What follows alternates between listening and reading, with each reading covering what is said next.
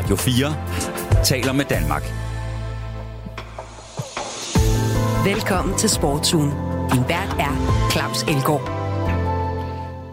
Lige præcis. Velkommen til Sportsugen, der er en lille smule anderledes, som vi siger os der er her i studiet. Nothing is as it seems, det siger de i hvert fald i Twin Peaks, og dem er vi jo alle sammen herinde vokset op med, kan man sige. Vi runder nemlig sportsåret af med en række kontroversielle emner, der naturligvis har sit udspring i sportens verden. VM i Katar var en sejr for selve fodboldspillet, fremragende fodboldkampe, men alle de omkringliggende omstændigheder kan diskuteres, og det gør vi. Var de helte eller skurke, altså de danske politikere, spillerne, pressen, DBU osv., levede de op til deres ansvar? En meget kendt dansk tv-vært sammenlignede Marokkos sammenhold på landsholdet med det sammenhold, der kan være i en abefamilie. Det har givet stor ballade, og lige nu er der vagter på TV2. Jonas Vingegaard vandt Tour de France, men sagde til Ekstrabladet, at det ville være spild af tid at køre VM. Er det ok ikke at stille op og forsvare de danske farver? Verdens bedste badmintonspiller, Victor Axelsen, uden tvivl, er flyttet til Dubai, og nu har Anders Antonsen fået samme idé. Det betyder så, at det træningsmiljø, der har skabt de to verdensklassespillere, er markant forringet. Er det ok at vinde, at vinde dansk badminton ryggen på den måde? Med i studiet er professor Werner Møller, der ofte benyttes som ekspert og ofte har været leveringsdygtig i kontroversielle synspunkter i alle landets medier. Der er også besøger Jan Skovby, chefredaktør på Aarhus Stiftstidende og et kendt ansigt fra Presselogien på TV2. Også velkommen til Asger Hedegaard Bøje, journalist på Weekendavisen, idehistoriker og kendt og respekteret ikke mindst for en meget kritisk pind, som det jo hedder i det fag. Jeg er vært, jeg hedder Claus Elgaard, og jeg må sige, jeg hoster lidt på engelsk, så hedder det vist en host. I dag, der kommer det så bare til at hedde en host. Du lytter til Sportsugen på Radio 4. Fodbold-VM i Katar er slut. Argentina vandt, Messi skrev historie, og generelt var turneringen en stor sejr for fodboldspillet. Men der er mange uforløste spørgsmål omkring VM-slutrunden. Gjorde Danmark det, de skulle uden for banen? Var landsholdet og DBU tydelige i deres holdning til Katar og spørgsmålet om menneskerettigheder? Leverede pressen en objektiv dækning af begivenheden? Eksempelvis sendte både DR TV2 en lang række kritiske fremragende indslag og dokumentarer om umenneskelige forhold for migrantarbejdere i Katar, men alligevel sendte de alle kampene med fest og farver.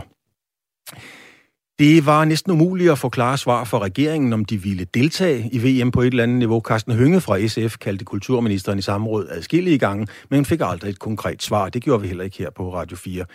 Jens Gårdby, lad os starte med pressen. Det er jo ligesom din stand. Øh, er du generelt tilfreds med dækningen, altså når man ser bort fra, fra de sportslige, det der skete på banen?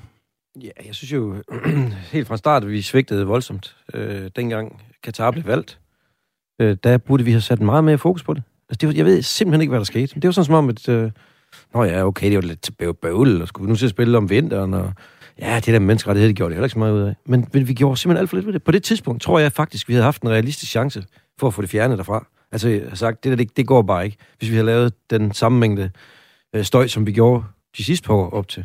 Men på det tidspunkt var det jo løbet indkørt. Men havde vi gjort det på det tidspunkt, så tror jeg faktisk, vi havde haft en mulighed for at få det fjernet. Så på det tidspunkt synes jeg, vi svigtede voldsomt. Om vi så gjorde det, hvordan vi gjorde det, mens VM der afviklet, jeg synes, det har været udmærket. Jeg synes specielt, der var rigtig meget, som du selv sagde, gode programmer op til, der satte fokus på, hvad er det her for noget. Men jeg må sige, jeg hører også til dem, øh, og nu ved jeg godt, at så er der nogle vågtyper, der kommer efter mig. Men jeg hører til dem, der siger, jamen, man er nødt til at dele det op. Og det, der handlede om det sportslige, det synes jeg bliver dækket øh, aldeles glimrende. Mm. Det synes jeg. Øh, vi er der for, altså, det er jo for at spille fodbold så skal man koncentrere sig om det. Så skal vi selvfølgelig lave alt den anden journalistik udenfor, men det må så være nogle andre journalister. Det der med, det bliver virkelig bøvlet, hvis du både skal kommentere kampen, samtidig også skal forholde dig til, om øh, stadion så er det bygget på, øh, på øh, 20 lige øh, øh, eller 100 lige, eller 1000 mange nu var, øh, immigrantarbejdere. Werner Møller, er det en letkøbt undskyldning? Bliver det reelt anderledes? Du ser det udefra, uden at være... Øh øh, skal man sige, tynget af journalismens svøbe. Øh, er det en letkøbt undskyldning for Skovby at sige, at vi skulle have været meget mere opmærksomme i 2010, da det blev tildelt? Nej, men det er jo rigtigt nok, at, øh, at man bør være opmærksom på det tidspunkt. Det synes jeg nu også, man var i en vis forstand. Man, man tampede ikke sådan på det. Øh, men, men der var jo rygter om på det tidspunkt, og dem får man jo fra pressen, at øh, det ikke var gået sådan helt øh, fair for sig, men at der var noget øh, korruption, som lå til grund for det. Altså at man havde, øh, at man havde haft Tyskland inde som en øh, mulig vært, og de var sådan set blevet kørt over. På det tidspunkt, der vidste man faktisk ikke, at øh, man slet ikke kunne spille VM i Katar. Det, gik, øh, det, det var først noget, man fandt ud af senere. hvor man sagde, at det skulle alt for varmt at spille VM dernede, så det er meget, meget, meget dårligt. Altså, det, det er et umuligt valg. Men så lavede man jo så det, at øh, sagde, jamen, så flytter vi det hen i vinteren, og så måtte alt, øh, alle andre turneringer så lige gå på hold i den øh, periode til stor frustration for, øh, for blandt andet øh, de øh, managers, der findes i Premier League og andre øh, steder omkring, øh, fordi det ligesom smadrer deres turnering. Men, øh, men da man først havde givet Katar værtskabet, så var der ikke så meget at gøre ved det. Altså, uh, money rules, og ja, det er sådan men, set det. Men lige præcis, men det var jo en del af det, var jo, de har fået det på bestikkelse og så videre. Og det kunne man jo godt have sat med i fokus på. Men, men det havde jeg jo sagt, altså det, det, det, jeg, når jeg ved det, så er det jo fordi, jeg læser aviser. Det vil sige, at, at det har I jo uh, formået i hvert tilfælde ja, siden at, få, at få mig til at forstå. Jamen jeg, allerede dengang, allerede før det var blevet placeret øh, øh, øh hen på vinteren, øh, der vidste jeg godt, at det der, det var noget, hvor man havde brugt nogle penge og Øh, jeg mener faktisk endda, at jeg også i jeres aviser, øh, jeg, ved, jeg kan ikke huske, om det var den øh, weekendavisen, eller det var din avis, øh, Skovby, men øh, jeg, jeg husker i hvert tilfælde, at der var tale om, at, øh, at det var med øh, den franske præs- daværende præsident øh, Sarkozy, som havde været involveret i det, og havde sørget for, at, eller havde, havde, havde lavet en handel med Katar om, at hvis de købte øh, Paris Saint-Germain, så ville han støtte deres... Øh, der var, der var, Møller, der var nogle militærkontrakter ind over os. Der var, ja, var... der var forskellige ting, så, hvor man må sige, at, at, øh, at, at, at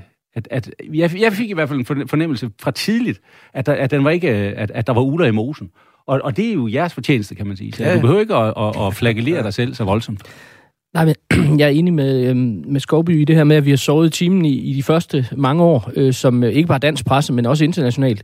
Øh, men når det er sagt, så er der jo også det her med, at der er jo, der er jo nogle ting, der først går op under, øh, for os undervejs. Altså for eksempel det her med vinter, øh, det er vel i 15 eller 16 eller sådan noget, at det står helt klart. Er det ikke først så sent? Men det er altså, jo også skræmmende. Altså, man skal ikke have været Altså, alle, der har været dernede, ved jo, det, det kan ikke det sig gøre det her. Og, og man kan sige, det her med, med den franske indblanding, og det her med korruption og bestikkelsen, og hele FIFA-skandalen undervejs også, det er jo noget, der kommer sådan øh, løbende, men, men det er da rigtigt. Altså, jeg tror, den eneste undskyldning, jeg kan komme på, det er et eller andet med noget, der sker 12 år, 12 år ude i fremtiden. Det er så langt væk, at, at det ikke har nyhedens interesse. Men det er jo ikke, det er jo ikke en brugbar undskyldning, men det er, det er en forsøg på forklaring måske, hvorfor vi først er vågnet op her i de senere år. Men, men Werner, har de solgt deres sjæl for usel mammon? Altså, pengene betyder da i, i, altså, rigtig, rigtig meget altså, øh, i sporten, og mere og mere. Øh, så altså, øh, om man sælger sin sjæl for det, altså, Øh, det, det er alligevel så meget at sige. Men, men, men, men det er i hvert tilfælde øh, pengene, som, som øh, dikterer øh, meget i sportens verden nu. Og, og, og jeg synes ikke, at, at altså, man kan da godt klandre FIFA for, at, at de, øh, de gik ind i, i, i det og, og, og prøver at bygge deres forretning op og se, at der er, en, altså, der er guld at hente der. Øh, men, men hvis man kigger rundt i sportsverdenen, altså fodboldverdenen i det hele taget, UEFA, som jo er, har været sådan meget... Øh, som, som, som jo har været, været meget... Øh, øh, hellige, eller sådan øh, antydningsvis hellige omkring øh, tingene, øh, så, er det jo ikke, så er det jo ikke anderledes, end at når vi kigger på, hvordan at øh, de tillader opkøb af, af klubber, man har godt nok lavet noget lidt, lidt øh, øh, øh financial fair play og forsøgt at, at, at tage sådan en moralsk holdning, men altså vi har lige haft øh, Saudi-Arabien, der har købt Newcastle øh, United. Men, men Werner, en ting er jo penge, noget helt andet er menneskerettigheder. Det er jo ligesom det, det handler om. Men nu spurgte du, om det, om, om det blev købt for, ja. for, for usel marmor, og det er jo sådan set uh, rigtigt nok. Og hvis vi taler om menneskerettigheder, så da, da Newcastle United køber, øh, øh, øh, eller da, da de bliver købt af Saudi-Arabien, så er det jo på baggrund af, at øh, man kan sige, at der er en journalist, der har fået krænket sine menneskerettigheder ved det, at han er blevet savet midt over, og, og, og, og, og ikke bare midt over, men over i alle mulige dele øh, på, et, øh, på en ambassade i i, øh, i Tyrkiet, hvor han var nede for at få, øh, at få øh, øh, ordnet nogle dokumenter, så han kunne blive øh, gift, tror jeg det var. Uh, så altså, det var en skrækkelig historie, og alligevel så synes jeg, okay, uh, Newcastle, de er sgu glade, de står derovre og uh, men klædt ud som sheiker, og, og har det lige pludselig fantastisk, og det, det går godt. Det er rigtigt nok, men, men jeg, synes, jeg synes, der er en forskel på, på en, en privat forretning, som fodboldklub er, øh, og Premier League, som også på mange måder øh, er, er løsredet for resten af verden, kunne man sige. Øh, det er ikke for, for undskyld, det kan man sige, men, men og så til et VM, Altså, hvor alle de forskellige landshold, de tager afsted jo, på vegne af, af alle os andre. Os, der godt kan lide fodbold. Nu skal jeg lige høre, er FIFA, er, er FIFA en offentlig, eller er det en privat organisation? Jamen, altså FIFA er vel øh, en paraplyorganisation øh, bestående af øh, alle verdens fodboldforbund. Ja, men er, det- er den privat, eller er den, er den offentlig? Den er privat. Men så hvad var dit argument egentlig? min, min argument er, at de, at de selvfølgelig på vegne af DBU og på vegne af det tyske fodboldforbund og det argentinske osv. har andre forpligtelser. Altså, de, det er da ikke kun en pengemaskine. altså, det, er det, det, det, der, det forekommer mig, det du har lige nu, det er en moralsk stillingtagen, øh, som der står ja. Asger Hedegaard Bøje på. Helt sikkert. Og, og ikke andet. Helt altså, du har sikkert. ikke noget dokument at henvise til, eller at de har den forpligtelse der. Nej, men det, det er en det er noget, enorm- du synes, Det er da en enorm moralsk diskussion, det her. Altså, hvad vil man med et verdensmesterskab i fodbold? Ja, det er jo interessant nok, hva, hva, fordi Det er det altså, ja, spørgsmålet er, hvem, hvad det er for et mand, du taler om det, hvad man vil med det. Altså, øh, Kat- øh, vil noget Mm, med præcis. det, øh, du vil noget med det, øh, FIFA vil noget med det, og vi er jo alle sammen, og det synes jeg nemlig er en, er en, er en central øh, pointe, vi er jo alle sammen i en position, hvor vi kan tage stilling til, om vi vil være en del af det. Præcis. Et, om vi vil se det, mm. om vi vil dække det, om, øh, om, om vi vil deltage i det for den mm. sags skyld. Øh, det er jo op til, til, til hver enkelt, om vi vil være med i den private ja. klub, som FIFA er. Ja, det er det netop. Og, og der kan vi jo godt se, der, der er vi jo i undertal. Vi, som for eksempel mig, der mener, at det bør man ikke gøre. Det er vi jo på verdensplan, fordi mange steder i verden, der, er det jo, der synes man jo, det er fantastisk, det her VM i Katar. Man synes, det er strålende, at europæerne er blevet sat fra, fra bestillingen og blevet kørt ud på et sidespor. Hvor det er kun en nordeuropæisk forbabbelse, den der. Fuldstændig. Sydeuropæisk, de er fuldstændig ligeglade. Fuldstændig, men for mig rokker det ikke ved, øh, ved, ved øh, tyngden i, så kan du kalde det et moralsk argument, men det er jo ikke sådan, at, at, at verden skal være enige om noget, før det er, før det er gangbart. Nej, men det, det, vi, det vi talte om, Ja. altså det, bare for lige, at vi kommer tilbage til, hvor vi, hvor vi, hvor, det var jo det her med, om, om pengenes øh, indflydelse, den, øh, den var blevet for voldsom, mm. om vi solgte vores sjæl og sådan noget. Så siger jeg, jamen, altså vi taler om professionel idræt. Der er pengene alfa og omega. Mm. Øh, det kan være nok som perverst, men det er det. Så det, det retfærdiggør over øh, krænkelser af menneskerettigheder.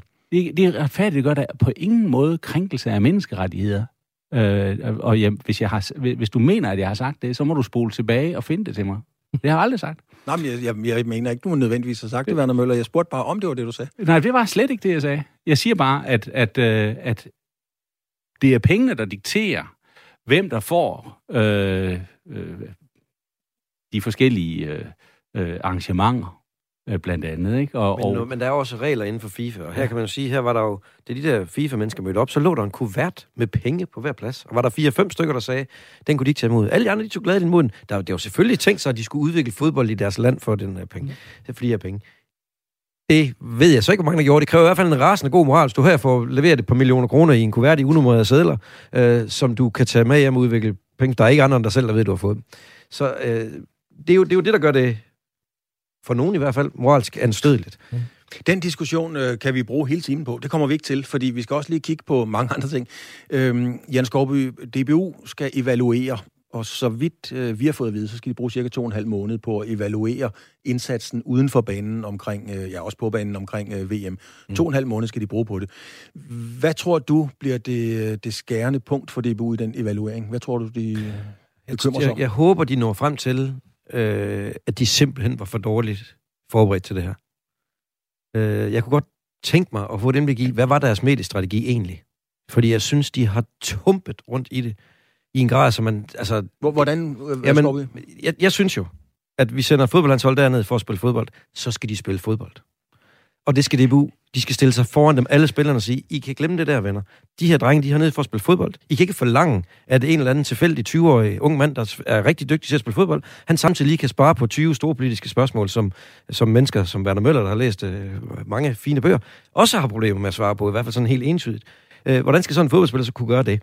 Så det skulle de bare have sagt, vi står foran her, den tager Peter Møller og, og Jesper Møller, den tager Møllerne så af, og så, øh, så kan I glemme, I skal ikke spørge ind til det for spillerne. Men DBU dummer sig jo big time. I det øjeblik, de placerer det og anfører bind på armen af Simon Kær. For i det øjeblik, de gør det, der legitimerer det ligesom over for alle os, okay, Simon Kjær og spillerne er ligesom også en del af det her politiske. Og så skal vi selvfølgelig spørge ind til det. Havde de ikke gjort det, eller endnu bedre, havde de sagt, vi tager fandme den advarsel. Vi sender, vi sender Simon Kjær på banen med det anførbind, så får han den advarsel. Så kan vi lade ham klare det ud bagefter, fordi han var lige småskadet. Så var der var der kommet en hype omkring Danmark, som jeg måske tror kunne have gjort noget godt for det sportslige. For vi så jo sidste sommer, da der opstod en anden form, lidt noget mere tragisk selvfølgelig, men, men, men hype omkring Danmark, hvad det gjorde for vores landshold. Nu endte vi i stedet for sådan en mærkelig sammenblanding, hvor spillerne skulle egentlig mene noget nogle gange, og så må de ikke mene noget, så må de godt mene noget alligevel, og Kasper Julemand ville egentlig ikke være der, så ville han godt være der, så var han en del af noget større. Øhm, en forfærdelig sammenblanding, som jeg godt forstå, at spillerne øh, havde store problemer med at tolke øh, og styre. Dermed ikke sagt, jo, der, der, der var det, der var årsagen til de sportslige elendige præcisioner, men det har med statsgaranti ikke gjort det bedre for dem. Asger, du øh, har ikke altid tildelt øh, DBU flidspræmien, kan man jo sige på en måde. Ikke? Er det en fejlslagen strategi, DBU overfor pressen har haft, eller har de slet ikke haft nogen strategi i din optik? Jo, jeg tror, de har haft en strategi, der har ramt dem selv i hovedet igen som en boomerang. Altså, der er jeg meget enig med Jan. Altså, fordi det er jo DBU, der er startet med at lancere sig selv. Og det kan der være mange gode ting i, men altså som en del af noget større. Og det er landstræneren, som har holdt mange prædikener om, hvor stort fodbold er, fodboldens kraft, fodbolden skal række ud over bare det at være en sport, og så videre, og så videre. Mange gode intentioner. Men det er jo det, som... Øh, altså, det, det øh, kompas, det går så længe, at man er sammen med folk, man er nogenlunde enig med. Altså, her i Danmark, eller i Europa. Det er jo ikke tilfældigt, at det så er ved et verdensmesterskab i Mellemøsten, at det hele eksploderer mellem hænderne på dem. Fordi der kommer pludselig nogle andre. Der er endda nogle værter, som øh, har et andet forhold til, til, øh, til traditioner værdier og, og kultur. Øh, og, så, og så går det fuldstændig galt. Og man kan sige lige så øh, øh, fantastisk et sammenhold, man havde under, under EM, og en symbiose mellem nation og landshold og spillere og landstræner osv., lige så fragmenteret og smadret så det ud under, under VM. Og der mener jeg, at man bliver ramt af sin egen fortælling. Øh, fordi det er en fortælling, der, øh, der har meget svært ved at... Og, øh, have noget godt for sig, når man, når man øh, er op mod nogen, som, som mener noget andet. Werner Møller, hvordan har du øh, oplevet DBU's ageren i forhold til eksempelvis pressen? Øh, jeg har ikke været imponeret. Altså, jeg synes, at, at det var øh, slatten, og det går jo galt allerede fra starten ved, at man synes pludselig imod øh, alt, hvad der jo tidligere er foregået, at man skal til at lave politiske manifestationer der. Og øh, hvis man virkelig havde ville noget med det, så den eneste for mig at se øh, konsekvente måde at gøre det på, det er at sige, det der system, det er så forfærdeligt. De der øh, øh, baner, vi spiller på, de er så blodige, at der kan vi sgu ikke tage ned. Se venner, vi kvalificerer os til turneringen, og når vi nu har kvalificeret os, så giver vi pladsen til den, der har en lavere moral end os. Vi trækker os. Vi kan ikke være med. Har du foretrukket det, venner? Ja, det ville jeg synes havde været konsekvent. Det har, altså, Nej, det, det, det, det ville være helt forfærdeligt. Det, det har været konsekvent. Det, det har været skandaløst. super godt. Uh, men, men, men når man så beslutter sig for, i stedet for, at man vil deltage, så tager man ned, så deltager man. Og så siger man, at vi, vi vil faktisk godt lige manifestere alligevel, at vi er altså bedre end de andre. Uh, så vi vil godt uh, uh, lige manifestere det her med et, et armbind, hvor vi så kan, hvor, hvor der står... Uh, One love. Det, det er synd for alle de, de døde migrantarbejdere. Nej, det er det ikke. Nej, nej, nu vil vi faktisk godt sige noget andet. Fordi vi ved, de kan ikke lide øh, homoseksuelle hernede. Så tager vi sådan one love på i stedet for. Og så bliver det lige pludselig ikke noget med migrantarbejdere, så bliver det noget med, at folk de skal have lov til at, at have det sexliv, de vil. Og sige, ja, det kunne man da godt synes. Men det skal man sgu da ikke manifestere dernede. Det er da for slattent, og det er da i øvrigt øh, totalt. Det vidner da i øvrigt om, om, om øh, et, en, øh, en moralsk brist. Fordi at nu har du jo sådan set taget imod en invitation. Og hvis du har taget imod en invitation til, øh, hos en mand, så kommer du ikke med et bind, hvor på du skriver, og i øvrigt synes jeg, at du er idiot. Så bliver man derhjemme. Lad os lige holde fast i det armbånd der, fordi Peter Møller, altså fodbolddirektøren i DBU, gik jo ud omkring det her armbind, hvor der skulle stå One Love på, og sagde, pustede sig op, skød brystet frem og sagde, uanset hvad, så kommer vi til at spille med det armbind. Så spurgte man om lov, FIFA sagde, det må I ikke, og så trak man følgehornene til sig øh, og sagde, okay, så lader vi være med det, og Peter Møller, han sagde faktisk sådan her. Jamen, det er jo helt uhørt, den måde, at øh, FIFA nu tror øh, spillerne, øh, DBU og landsholdet. Det er uden fortilfælde nu, at man går ind og laver sportslige sanktioner, og det er klart, at vi vil ikke øh, have et øh, gult kort hængende over eksempelvis Simon Kjær i morgen, øh, inden kampen går i gang. Så det er jo øh, kan få øh, katastrofale sportslige konsekvenser, at FIFA nu på den her måde truer øh, spillerne. Jan Skovby, katastrofale sportslige konsekvenser. Det iranske landshold sang ikke med på nationalmelodien. De gik ud og bakkede op om en revolution, der er på trapperne måske i, i Iran, med livet som indsats. Formentligt, når de kommer hjem, er de i hvert fald i overhængende fare, har vi haft interview med flere eksperter, der mener er det helt katastrofalt i hele det her store billede, univers, vi begår os i, at få en, en advarsel? Nej, det er det ikke. Jeg kan godt se problemet, fordi altså, advarsel inden kampen er i gang, jeg, så som midterforsvar, så er der en ret stor risiko for, at så ryger du ud, øh, og så vil danske chancer for at komme videre i den turnering jo være meget, meget små, hvis vi er ved at tabe til Tunesien i den første kamp allerede. Så han har, Peter Møller har jo ret så langt som, at det vil være virkelig øh, træls konsekvenser. Men så kunne man gøre en anden til anfører. Sæt ham ind og trække løjet med det der anfører på, så kunne man sætte ham ud på bænken bag, så kunne man tage den advarsel. Hvis det var det, man ville. Men det er bare noget pjat. Det er simpelthen en gang, jeg er helt enig med Werner, det hvad er det for noget at møde op til et sted, og så i øvrigt sige, alt hvad det du står for, det vil jeg jo skide på, for jeg skal bare vise, at jeg er en del af noget større, og jeg kan noget jo vel. Men gud, får jeg måske nogle sportslige så mener jeg det faktisk ikke alligevel. Jeg synes, det er, og Peter Møller, der, jeg synes simpelthen, det er, det, det, det er virkelig ynkeligt at optræde på den måde der. Ynkeligt, man kan jo også sige, øh, Asger, øhm, man skal ikke blande sport og politik. DBU er vel uanset hvad en organisation, der passer på noget fodbold. Vi skal hygge os med fodbold, og det er en del af noget større. Mm.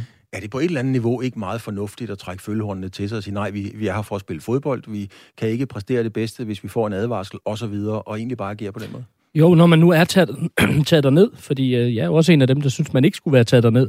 Og nu hørte jeg Jan, han, han før nærmest råbte ind over, at det ville være en katastrofe, hvis ikke man, hvis ikke man, var stillet, øh, man havde stillet op. Ingen, ingen ved rigtigt, hvad konsekvenserne ville være.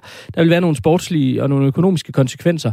Øh, men jeg mener, at når man så vælger at tage dig ned, så er jeg enig i, at så er det da fuldstændig øh, skørt at, og, øh, og prøve, sig, prøve sig lidt frem, og så, mm, mm, ja, som Werner siger, vise, at vi har de her værdier, og hvis det så koster bare en lille bitte smule, altså et gult kort, jeg kan næsten ikke forestille mig noget, der er mindre øh, væsentligt, altså også rent sportsligt. Det kunne man sagtens, som Jan øh, siger her, komme udenom på den ene eller anden måde.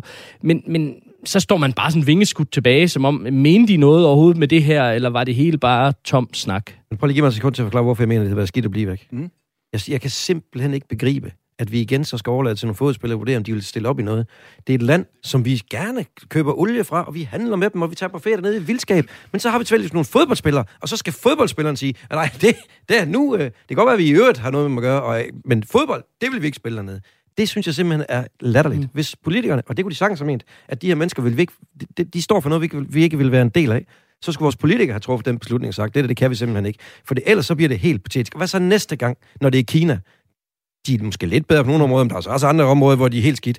Russerne, det er jo heller ikke de bedste, vel? Øh, Nordkoreanerne kan vi heller ikke lide. Så sidst så begynder vi, så bliver det sådan noget med sport. Det bliver sådan noget med, jamen det, vi kan måske lige spille i Tyskland, og så kan vi også godt spille i England, og så begynder vi ellers at få problemer en hel masse andre steder. Det jo... og, det, og, det, og det er jo der, DBU har faktisk selv ved at tillade, at spillerne knæler inden kampene. Vi knæler for den sorte mands rettigheder.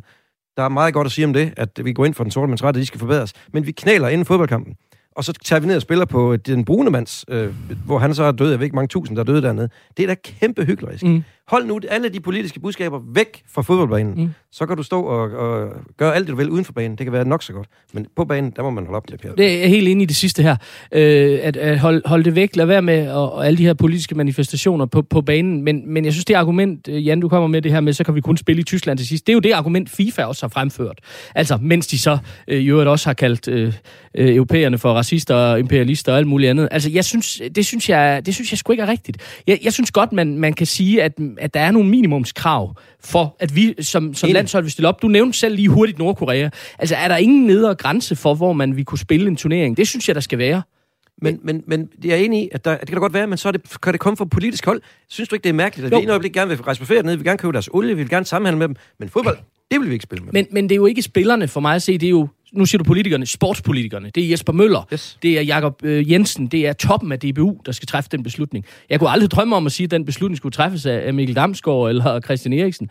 Men, men, men jeg synes ikke, den skal træffes på Christiansborg nødvendigvis. Det her er fodboldens egen skandale. Altså, det, det, er, det er fodboldens verdensforbund, FIFA, øh, som, som har skabt den her skandale, og DBU er en del af FIFA. Werner Møller, øh, nedre grænse for, hvor man kan spille. Kan man spille fodbold-VM eller svømme-VM i Nordkorea? Hvis det bliver arrangeret derude, så kunne man vel godt. Altså, men igen, så står vi i den samme situation, at hvis det er sådan, at der bliver lavet VM derude, så øh, må vi jo tage stilling til, om vi vil deltage. Og jeg mente ikke, at det var de, hver enkelt fodboldspiller, der hver især skulle melde sig til eller fra, eller sådan noget, fordi det har de ikke overblik over til, altså, nødvendigvis. Altså, de er koncentreret om, og, og, og, og, og, og, om deres sport og om spil den. Men, men det er klart, at det er DBU, som må træffe den beslutning, om det er et sted, vi vil spille fodbold. Øh, og hvis de træffer den beslutning, så er det jo det, altså. Øh, øh, det kan man så tage stilling til og sige, at øh, det kunne vi så igen være uenige i. Vi synes måske, at DBU burde holde sig væk derfra. Øh, men, men altså, hvis tingene bliver lagt i Kina, øh, som nogen har jo været, hvor der foregår noget med Uyghur, og, eller i Nordkorea for den sags skyld, jamen, øh, øh, så er det, øh, så er det et, et forbund, der må tage stilling til det. Mm. Asger, øh, nu er der jo den her konflikt, og man kan tydeligt høre på diskussionen, som helt sikkert også har været hjemme foran kakkelbordet, mm. på arbejdspladsen, over madpakken og sikkert også i skolegården. Øh, har DBU været dygtige nok til at forberede deres medarbejdere, fordi det er jo det der, altså fodboldspillerne, Kasper Julemand, massøren, lægen og hvem der ellers måtte være, på at stå imod det pres, som de jo så kom ud for? Jamen, jeg, jeg synes slet ikke, at de skal stå, havne i en situation, hvor at spillerne skal under det pres. Altså, fordi der er jeg enig med Jan i, at, at det kunne man have skærmet meget bedre. Altså, man kunne have sagt, øh, altså, en ting er, at vi øh, i pressen skulle selvfølgelig stille de spørgsmål, vi synes, vi skulle stille, men, men der kunne de jo sagtens have sagt, jamen det svarer højre bakken ikke på det her. Det svarer direktøren på. Øh, det, det er sådan set, og vi har jo været vant til igennem, og jeg ved godt, jeg har ofte været meget kritisk over for DBU, men sammenlignet med mange andre lande, der har vi jo haft en åbenhed imellem øh, fodboldforbundet og, og journalisterne. Så, så, så, øhm, så jeg, jeg, jeg kan ikke... Øh, nej, jeg, jeg, jeg synes ikke, at man skulle have... Altså, jeg, jeg så godt, de havde, øh, havde de et seminar, hvor Amnesty kom over og sagde nogle ting inden hvor, til spillerne ikke øh, over i Brøndby. Og, det, og det, det ved jeg ikke, om det er vejen frem. Altså, jeg, jeg, synes, I, det, jeg synes, det skal være de ansvarlige sportspolitikere, altså toppen af DBU, der tager sig af det her fuldstændig. Og det er ikke det samme som at sige, fordi jeg abonnerer heller ikke på den her, som med at, at fodboldspillere, uha, de, de kan jo ikke vide noget som helst, og de er jo bare gisler i det hele. Det er trods alt voksne mennesker, der godt kan have en holdning til tingene omkring sig, men vi kan ikke forvente, at de har en holdning. Vi kan være glade, hvis de har en holdning. Radio 4 taler med Danmark. Så tager vi til øh, Karibien. Ja, Ikke? er det en abe? Nej, Hvad siger du? det sagde jeg simpelthen ikke, for jeg kan ikke se det. Jeg, har, jeg kan ikke se så langt. Der sidder en meget Der sidder solbrændt en mand. person. En person Ja, et og snakker i rigtigt telefon menneske. på sin, øh, på sin jolle. Ja, Ja. Ja, det var min øh, tidligere kollega og hele Danmarks, Line Bavn Danielsen, i en udsendelse sammen med Steffensen, hvor hun øh, sidder, og nu kender jeg Line rigtig godt, og Line kan ikke se noget som helst, men hun så på en tv-skærm og troede, at, øh, at det var en abe, og det var så en sort mand, der sad i en båd. Og det gav selvfølgelig en del opmærksomhed, og det gav en, en hel masse ballade, men jo slet ikke i samme omfang, som sådan noget gør i dag. TV2 og deres værter har haft sit at se til efter nogle bemærkelsesværdige udtalelser, kan man sige, der sammenlignede VM-spillere med aber. Først var det Thomas Christensen, der sammenlignede den belgiske fodboldspiller Romelu Lukaku med gorillaen King Kong. Og senere var det så nyhedsverden Christian Høgh Andersen, der sammenlignede det marokkanske landshold med en abefamilie. Det skete i News Co. 12. december helt præcis. Programmets vært, det var Søren Libert, skal skifte tema, altså fra en snak om Marokkos landshold til en konkurrence om dyrebilleder. Og her kommer udtalelsen fra Christian Høgh Andersen. Søren Libert viser et billede af en abefamilie, og så siger Christian Høgh Andersen, citat, det er lidt i forlængelse af snakken om Marokko, øh, der, der samler familien i Katar. Så har vi også en dyrefamilie her, der er samlet måske for at holde varmen, og øh, det er også et flot billede af de her næseaber, siger Christian Høgh Andersen. Så, altså, Christian Høgh Andersen kan man så sige, eller det må man jo sige, trækker en, en, en direkte linje mellem Marokkos fodboldlandshold øh, og deres familie, og så den abefamilie, som Søren Libert viser på et billede. Skovby, hvorfor er det så, en vold, så voldsom en sag, at TV2 har måttet ansætte vagter? Det er fordi, der er så mange mennesker, der er klar til at blive krænket på andres vegne. Og ja, det er så kvalmende. Altså, hvis en ting kan forstås på to måder, og den ene er krænkende, så tror jeg, det er den anden man skal, måde, man skal prøve at tage den på. Der er jo ikke nogen af de her, hverken øh, øh, det første klip, du lige spillede her, eller Christian, der på nogen måde er racistisk, eller ønsker at sige noget racistisk. De får det brugt i en sammenhæng, der er uheldig. Men det er jo ikke det samme som at sige, så er de racistiske, og så skal han straks fare ud og undskylde. Det, men det er jo kun, hvis man vil misforstå det her. Så kan man. Det er enormt blankt, det kan man. Og hvis han havde sagt det og havde ment det, så kan, er jeg i, så er det da, så er det da stærkt problematisk. Men han laver noget, som nogen så tolker som et problem. Og det, det, det er simpelthen, jeg kan simpelthen ikke, det bliver for meget det her. Hvis vi hele tiden skal rundt og blive krænket på andres vegne, så kan vi ikke lave andet. Jamen, jeg, jeg er helt enig i, at, øh, at der ikke er noget som helst racistisk i det her. Der er ikke et eneste sandkorn racisme i det, som Thomas Christensen sagde om Lukaku, eller det, som Christian Høgh sagde om Marokkos landshold. Men derfor kan det jo godt være ualmindeligt dumt alligevel. Så, så jeg Ja, synes det- ikke, det behøver at være en diskussion om, om det er racistisk, eller om det er... Øh, øh, Nå, men synes du, han skal gå ud og undskylde bagefter? Altså Christian Høgh? Ja, eller Thomas Christensen. Nej, jeg synes ikke, nej, de behøver, jeg skal ikke kræve noget som, nogen som helst undskyldninger, men, men, men lige så meget ret, de har til det, lige så meget ret har folk vel til at sige, øh, jeg synes, det var fuldstændig... Jeg Øh, synes, at det, en det åndssvag Jamen, det, kommentar. det, alle, vi kan jo ikke bestemme, hvad folk skal synes, men det er bare det her med, at så, skal man, så farer man ud, og så, så finder man sociale medier, og så sviner man den der Ja. stakkels mand til, der kommer til at sige noget, som ikke han Ja. aldrig har ment racistisk. det, det, det er bare Men det, jeg er helt klart med på, at intentionen ikke er der. Øh, men derfor synes jeg ikke, at debatten er fuldkommen ligegyldig. Jeg synes ikke kun, det handler om. Jeg er med på, at der er dele af især den yngre befolkning, som øh, føler sig krænket, og ofte på vegne af andre. Det er jeg helt klart med på. Men jeg synes ikke, vi hver gang kan smide den over i det og sige, vi kan godt sammenligne en, øh, en, en, en, en mørk øh, fodboldspiller med en øh, stor abe, fordi øh, det er da meget hyggeligt. Og i øvrigt, så synes jeg ikke... øh, Eller så for mig er King Kong ikke en, en, en abe, eller hvad Jeg, det jeg var. sad og så badminton en dag, og der, Ja. siger, der spiller Victor Axelsen en fuldstændig forrygende kamp og fejrer en eller anden øh, asiat af banen. Og så siger kommentatoren, det er heller ikke let for den stakkels mand. Han står der og spiller sit livs kamp, og, det, og han gør alt, hvad han kan, og så kigger han over på den anden side af nettet, så står Ivan Drago derovre og smiler til ham. Mm. Øh, det var den her, Ivan Drago, det var ham, den her store bokser, som Sylvester Stallone var op imod, mm. russiske bokser. Der var ikke én, der har syntes, det her det var forkert, mm. selvom det var en asiat, vi, han, der blev sammenlignet med en russer. Jeg tror ikke, der er en eneste, der har gjort Men, men indtil ved du det. hvorfor? Det er jo fordi, at der er også noget, der hedder en historie og en kontekst. Helt enig. Altså, det, du, Jamen, kan det jo ikke, du kan jo ikke sammenligne... Øh, det at sammenligne en, en, en, en sort mand med en abe, på samme måde som hvis man sammenligner en hvid mand med en abe, eller med noget andet. Det, du bliver ikke nødt til at have men- historien jamen, Jeg er med. helt enig i, at vi har Altså. historien med. Men min pointe er bare, at når noget kan opfattes Mm. som racistisk, og det leveres af en mand, som helt tydeligvis ikke ønsker, at det her det er racistisk, Ja. så er det nogen værd. Werner Møller, jeg ved ikke, om det er det filosofiske fakultet, vi skal ind og have en kommentar fra. at Det er din personlige, eller, eller hvad det egentlig er. Men hvad tænker du? Altså, det er jo tre forskellige øh, ting, som, som bliver præsenteret her. Øh, Line Baum Danielsen sidder og kigger på noget, som hun tror er en abe. Altså, hun tager fejl. Så siger hun, er det en abe, det der? Øh, og så får hun, nej, det er, det er faktisk en sort mand.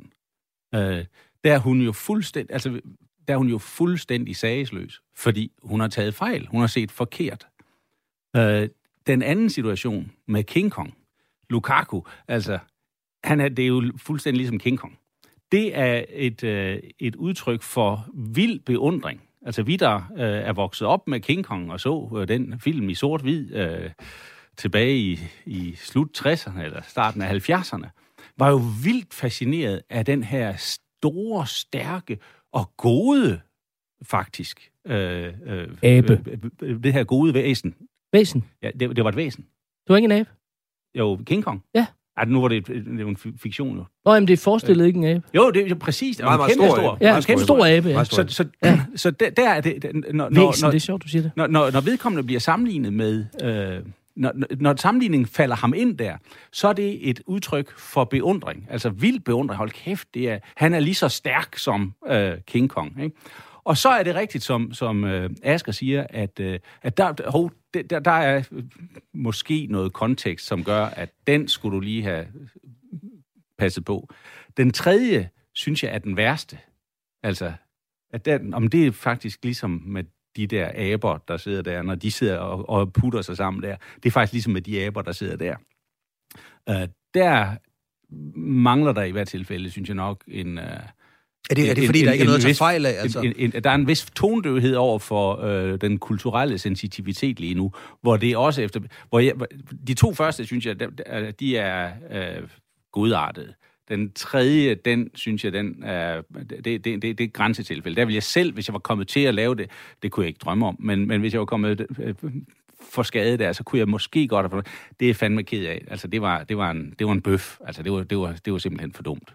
Men, men Asger, hvis, nu, hvis nu vi kører videre i, i Werner Møllers narrativ omkring King Kong, så kan man, når jeg tænker på King Kong, så tænker jeg også på en meget stor, en meget stærk, en meget klog, meget følsom, beskyttende abe. Lidt ligesom Egon Olsen fra, fra Olsenbanden, der, der, der tager kampen op mod overmagten. King Kong er overmatchet i alle spillets facetter, øhm, men er jo dybt sympatisk, og vi holder jo med King Kong for pokker. Det er jo det, hele historien går ud på. Er det krænkende at blive sammenlignet med, med King Kong, altså hvis det er ment som en hyldest? Jeg ved ikke, om det er krænkende for, for Lukaku, men jeg, men jeg synes, det er en ret dum idé. Øh, og der kan jeg jo igen bare tale for mig selv. Altså, jeg har ikke sådan på noget tidspunkt talt for andre, eller for, hvad, man, hvad, hvad jeg synes, andre øh, skal gøre. Jeg siger bare, at jeg synes, det er en meget, meget dum vej at gå ned af. Øh, og, og, og det er jo rigtigt, men jeg, altså, jeg kan ikke lade være med at tænke lidt, at, der er også, at det også er et generationsspørgsmål, noget af det her, og ikke så meget i forhold til mellem os tre, der sidder her. Men, men, men jeg, jeg prøvede den sådan lidt på, øh, på mine børn og mine børns venner, som jeg skulle hilse at sige, ikke øh, tilhører et særligt woke-segment. Men det her med, kan man egentlig, kan man egentlig gøre det? Og nogen sagde, ja, mås, måske kan man godt, og andre sagde, ej, det kunne jeg aldrig finde på. Og, øh, og sådan, så, så det er ikke... For, altså, jeg, jeg synes bare, vi skal passe på med at gøre det til et eller andet spørgsmål om nogle... Øh, du siger den her kulturelle sensitivitet, vi har. Det er jo en pæn måde at sige på den her krænkelseskultur, ikke? Eller, en, eller sådan, øh, hvad er det, man også siger, snowflakes, ikke? Eller det her med, at man kan ikke tåle noget som helst. Modstand, modgang, øh, humor. Øh, det er ikke det, du mener, eller hvad? Nej, øh, Werner? nej det, er, det, det er det faktisk ikke. Altså, øh, jeg synes, at øh, der er, er, har været en, en opmærksomhed øh, på øh, sortes vilkår øh, over de seneste øh, par årtier, som øh, har været tiltrængt og ja. som har været godt.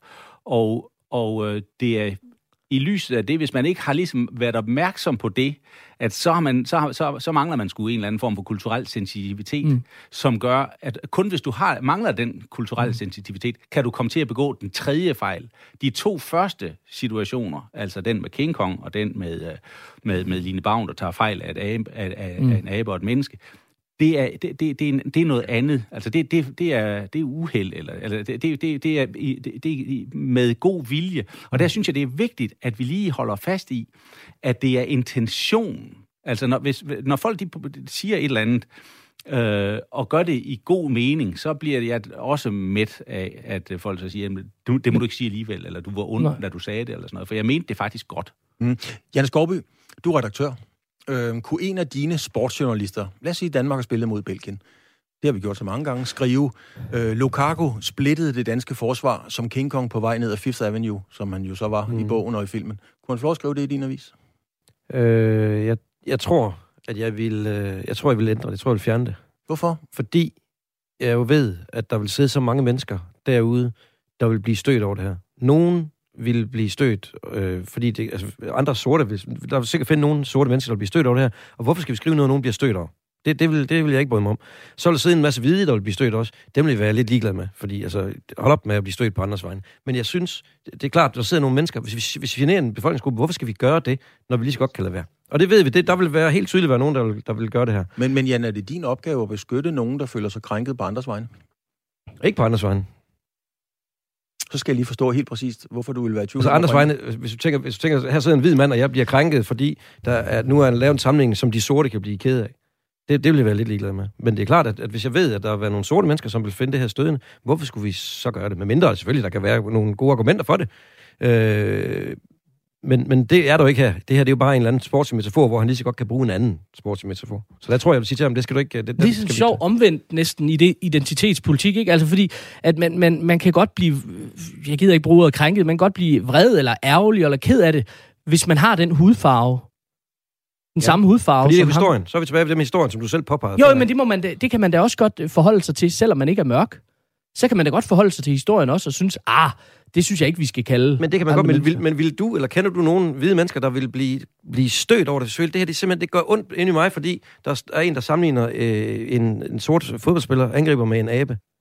Eller en, øh, en flok fodboldspillere med en næseabe-familie, for eksempel. Ja, det kunne jeg godt finde nogen. Asger, der vi synes var, der ja, vi synes var, så, så lad os tage så sige, Holland, han, øh, han er jo også øh, lidt af et monster for, øh, for Manchester City. Mm. Må, må vi sammenligne ham med, med, med aben?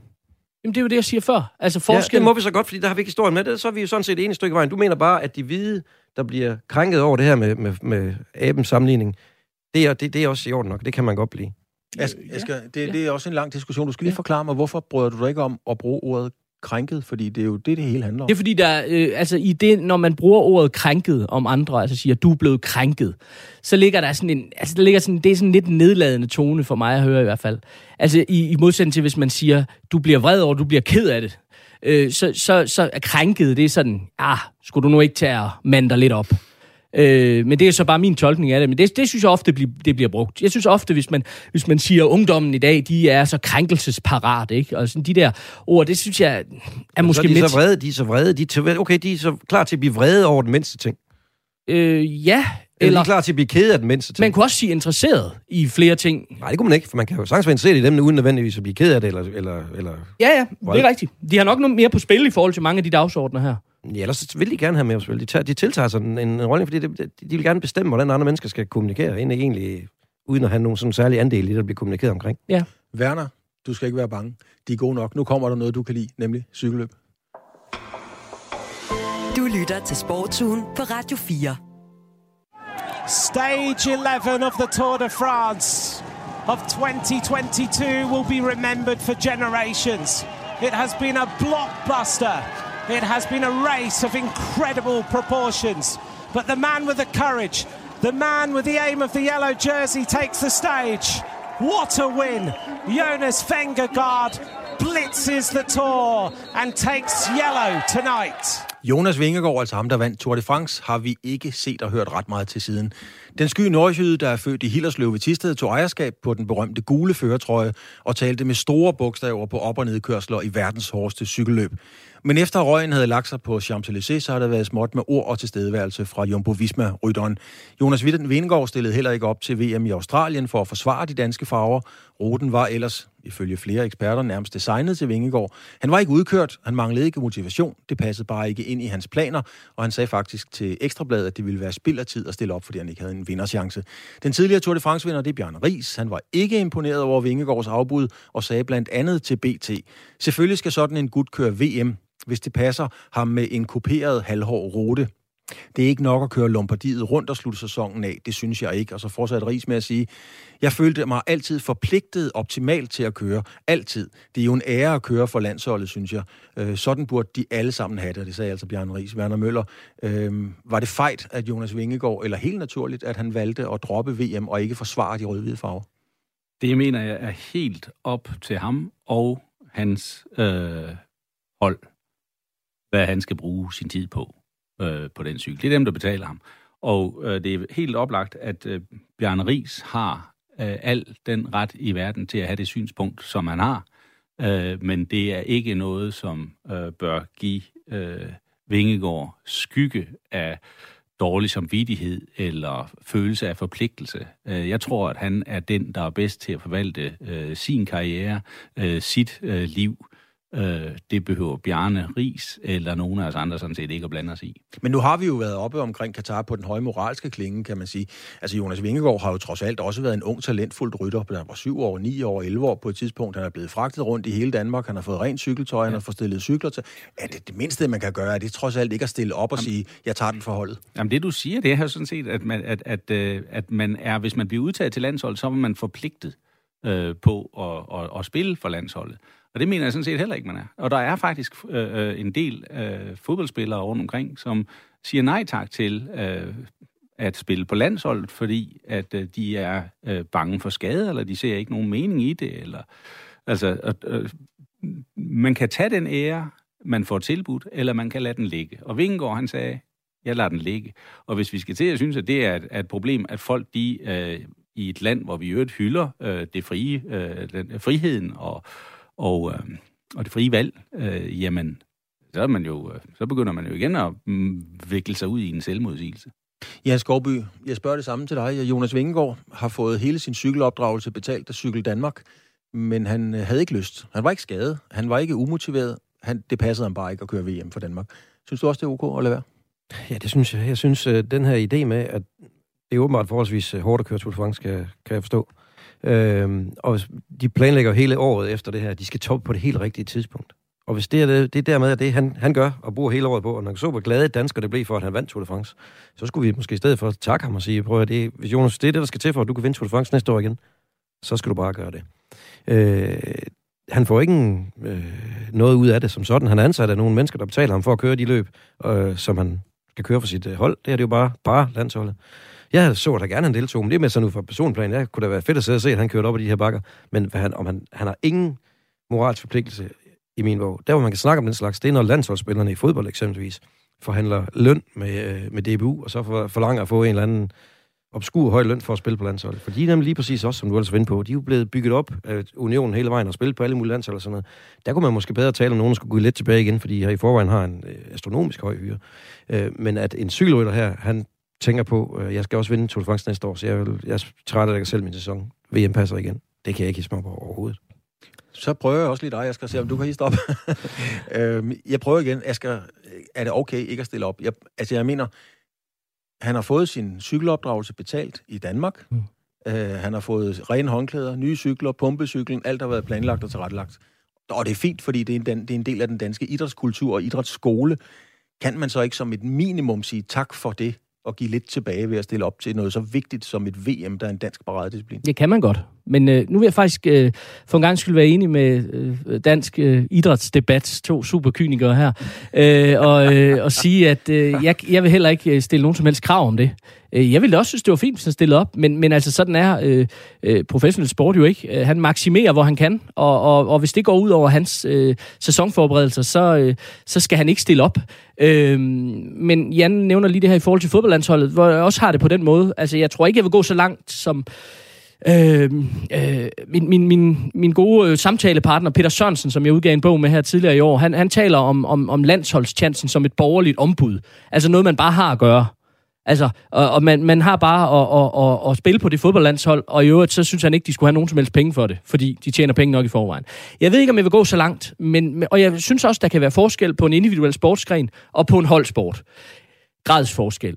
Øhm, men jeg synes aldrig, vi kan kræve, at en cykelrytter cykler op af lige præcis det bjerg. Eller en fodboldspiller spiller lige præcis på den bane. Men, men Asger, så leder det mig videre til det næste, fordi med, med det en mente, som I tre har sagt, så må jeg jo gå ud fra, der var en masse skriveri, der Victor Axelsen fandt på at flytte ja. til Dubai. Der var virkelig overskrifter, der var shitstorm, der var alt muligt. Når det er okay for Vingegård at vende ryggen til dansk cykelsport og sige, I kan rende mig, jeg kører mit løb ned i Lombardiet, det kan I selv være, mm. så er det vel også helt okay, at Victor Axelsen bestemmer sig det, for at flytte til det Dubai. Er det, da. det er det da. Altså, øh, øh det, det, er, det er enig i, at, at principielt set, jamen det er da, det, det er da glimrende, øh, som, som, øh, som Werner heller ikke får passer en mulighed for at sige, så er mennesket frit. Øh, og, øh, og, det er, og, det er, og, og, og sådan skal det være. Men derfor kan vi andre jo godt synes, at noget er mere eller mindre øh, sympatisk, eller hvad ved jeg, et eller andet. Altså, og det er jo igen, et, det, er jo, det er jo mig selv, der sidder med den fornemmelse af, af Victor Axelsen øh, i forhold til og har været en del af hele det her elitearbejde i Brøndby, ikke? Som, som har gjort Danmark, løftet Danmark til et, fuldstændig vildt niveau i forhold. Vi taler alt for lidt om det, synes jeg egentlig, hvor, hvor ekstremt det er, det dansk badminton øh, har, har, har lavet de seneste 10, 15, 20 år, øh, sammenlignet med, med Kina og Indien og langt større lande.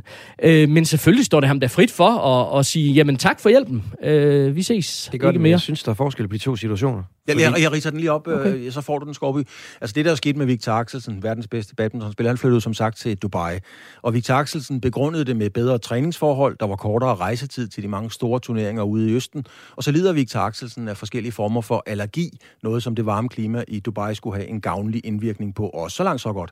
Kritiske røster og stemmer vi så mene, at det er en undskyldning for at komme i skattely, at Victor Axelsen med sin tilstedeværelse blåstempler et land, der er lempelig med menneskerettigheder, og at Victor Axelsen vender ryggen til dansk badminton, der har postet mange penge i hans opdragelse i ungdomsårene. Prøv et kontra.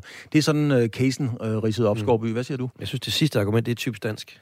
Hvad for et af dem? Uh, han skal han tjene penge ham der. Uh, ja, så det, det, det kan jeg simpelthen ikke. Det, det er sådan noget mindre værd i forhold til, at nu har lov at tjene lidt penge, så skal vi andre, så, så skal de også gøre noget ekstra. Men det andet argument, her har vi jo gøre med, at vi har lykkes at skabe et elite-miljø, øh, som Axelsen i den grad har nyt godt af. Og nu vælger han så at flytte, og det går, kommer til at gå ud over øh, elitemiljøet. Man kan sige, øh, om Vingegaard deltager i et VM eller ej, det kommer ikke til at gøre noget som helst for talentudviklingen. Her er der en potentiale for, at det kan gøre noget skidt ved talentudviklingen. Det kan Victor Axelsen vælge at se stor på. Det har han så valgt at gøre, og Anders Antonsen er så flyttet med. Øh, og det kommer der givetvis til at betyde et eller andet for kvaliteten øh, af dansk herrebadminton nogle år frem i tiden. Men altså, det, det igen, hvad der vil sige om det øjeblik, money rules, og det, det gør de også her. Men, men Werner, altså, der var der en gang, at folk gik på barrikaderne for noget, for noget smukt, hvad det så end er. Det er jo en, en, en privat sag, hvad man synes, der er smukt. Men altså, øh, øh, Vingegaard gik ikke på barrikaderne for dansk cykelsport. Victor Axelsen gik ikke på barrikaderne for dansk badminton og, og vendte ryggen til at skred. Er det bare blevet så nemt? Det gør man bare. Altså, for det første synes jeg, at præmissen, at du stiller op, er helt forkert. Mm-hmm. Uh, det der med, at uh, fordi han ikke stiller op til VM, så giver han ikke noget tilbage til uh, dansk cykelsport, eller Danmark i det hele taget.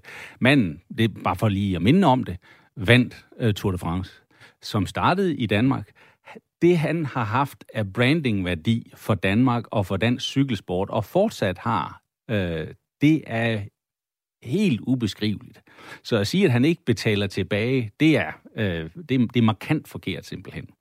Den anden ting, øh, som øh, til synlædende øh, er blevet glemt sådan, eller en, en, det er, at øh, individuelle sportsudøvere, de er ikke der, hvor de er, hvis ikke de er pænt egoistiske i deres tilgang. Altså, hvordan optimerer jeg min situation for at klare mig i den elite?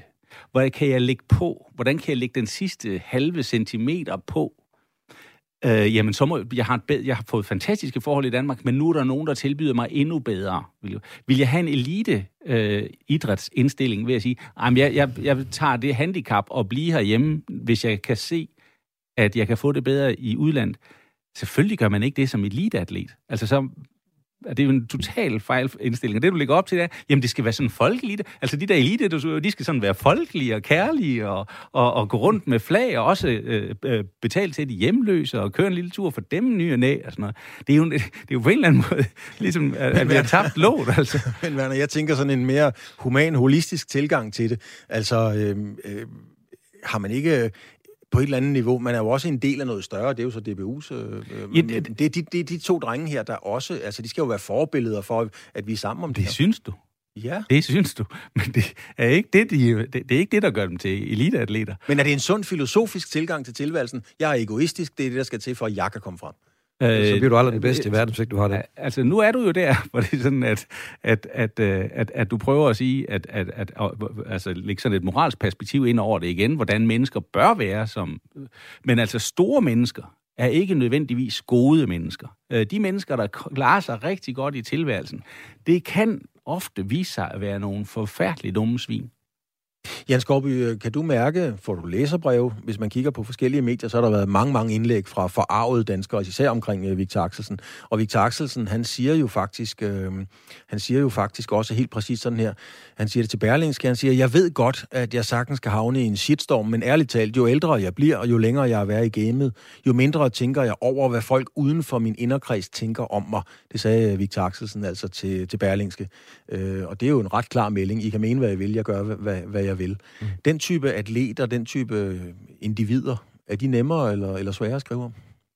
Øh, de er nemmere at skabe øh, interesse omkring, fordi folk får en, en holdning til dem, ikke kun til det, de laver på banen, men også det, de står for som person. Øh, og det vil jo ofte være godt for dem. Altså, når jeg kigger på de der fodboldspillere, der er fuldstændig ligegyldige og siger ligegyldighed på stribe, og så tænker jeg tilbage på, hvor kunne vi ikke bare få nogle, altså lad os nu få nogle, nogle Stig Tøfting, Thomas Grausen typer, som, som siger deres mening, i stedet for dem, der var hele tiden lige skal ind og spørge øh, presschefen, hvad de egentlig må mene. Det er dumt for dem, fordi sådan en som Victor, han, han, han tør have den her holdning, og det gør ham bare til et bedre brand, både på banen og uden for banen. Samtidig er han enormt dygtig og lærer sig selv kinesisk, hvilket er jo genialt, når man tænker på, hvor stort det asiatiske marked er, lige præcis i den her sport. Så han er en mand, der optimerer på alle fronter, optimerer han sin karriere. Så selvfølgelig rykker han til Dubai, hvor han kan få bedre træningsforhold, mindre rejstid. Altså, han, det er jo en sport. Tænk på, han er op mod en milliard, milliard kinesere, der spiller det her, ikke? eller milliard asiater i hvert fald, der spiller det her. Han kommer fra lille Danmark. øhm, Men du sagde vel alligevel før, Jan, det der med, at du alligevel ikke synes, det var, det var helt så godt. Jamen, jeg synes ikke, jeg synes ikke, ikke helt Nej. sammenligneligt med, om, Nej. om, om Vingegaard kører VM eller ej, fordi her er han med til at ødelægge en del af talentudviklingen. Og det er han jo bare. Men, men, øh, men, men det er svært at gøre noget ved. Mm. Det er det. Jeg, jeg, men jeg synes bare, man er nødt til at anerkende, at det godt kan gøre noget ved talentudviklingen, at de to bedste spillere, vi har, de ikke er her med. Werner? Jamen, det kan Danmarks, øh, altså det, det, det kan Danmarks Badmintonforbund selvfølgelig godt ærge os over. Men man kan bare konstatere, at, øh, at øh, Victor Axelsen er, er ikke blevet dårlig af det. Altså, han så ud i dette år, der vandt han øh, øh, verdensmesterskabet fuldstændig suveræn. Han afgav ikke et eneste parti. Øh, så må man sige, okay, var det, var, det en, øh, var det en beslutning, som lønnede sig sportsligt? Ja, det var det. Jeg vundet 50 af, af 53 kampe. Hvem, kom, sige. hvem, kommer, hvem, hvem kommer det til, øh, til gode, sådan PR-mæssigt? Ja, Danmark får en VM-medalje i hvert tilfælde. Den får du bare ikke. Og, øh, Altså, men, men det ender jo bare ikke på, at, at hvis ikke... så han, på den måde betaler han også tilbage? Ja, det gør han bestemt. Når de to, øh, Axelsen og Andersen, så ikke er der mere, jamen så, så bliver det måske sværere at hive den næste op. Det er bare, en, jeg siger bare, det er en del af, af det, at han ikke er der mere. Jo, men det er ikke hans ansvar. Nej, nej, det siger jeg altså, det er ikke. Jeg præcis siger bare, det, der er bare- ikke er. Og man kan ikke bebrejde Nej, ham det. kan man ikke. Altså.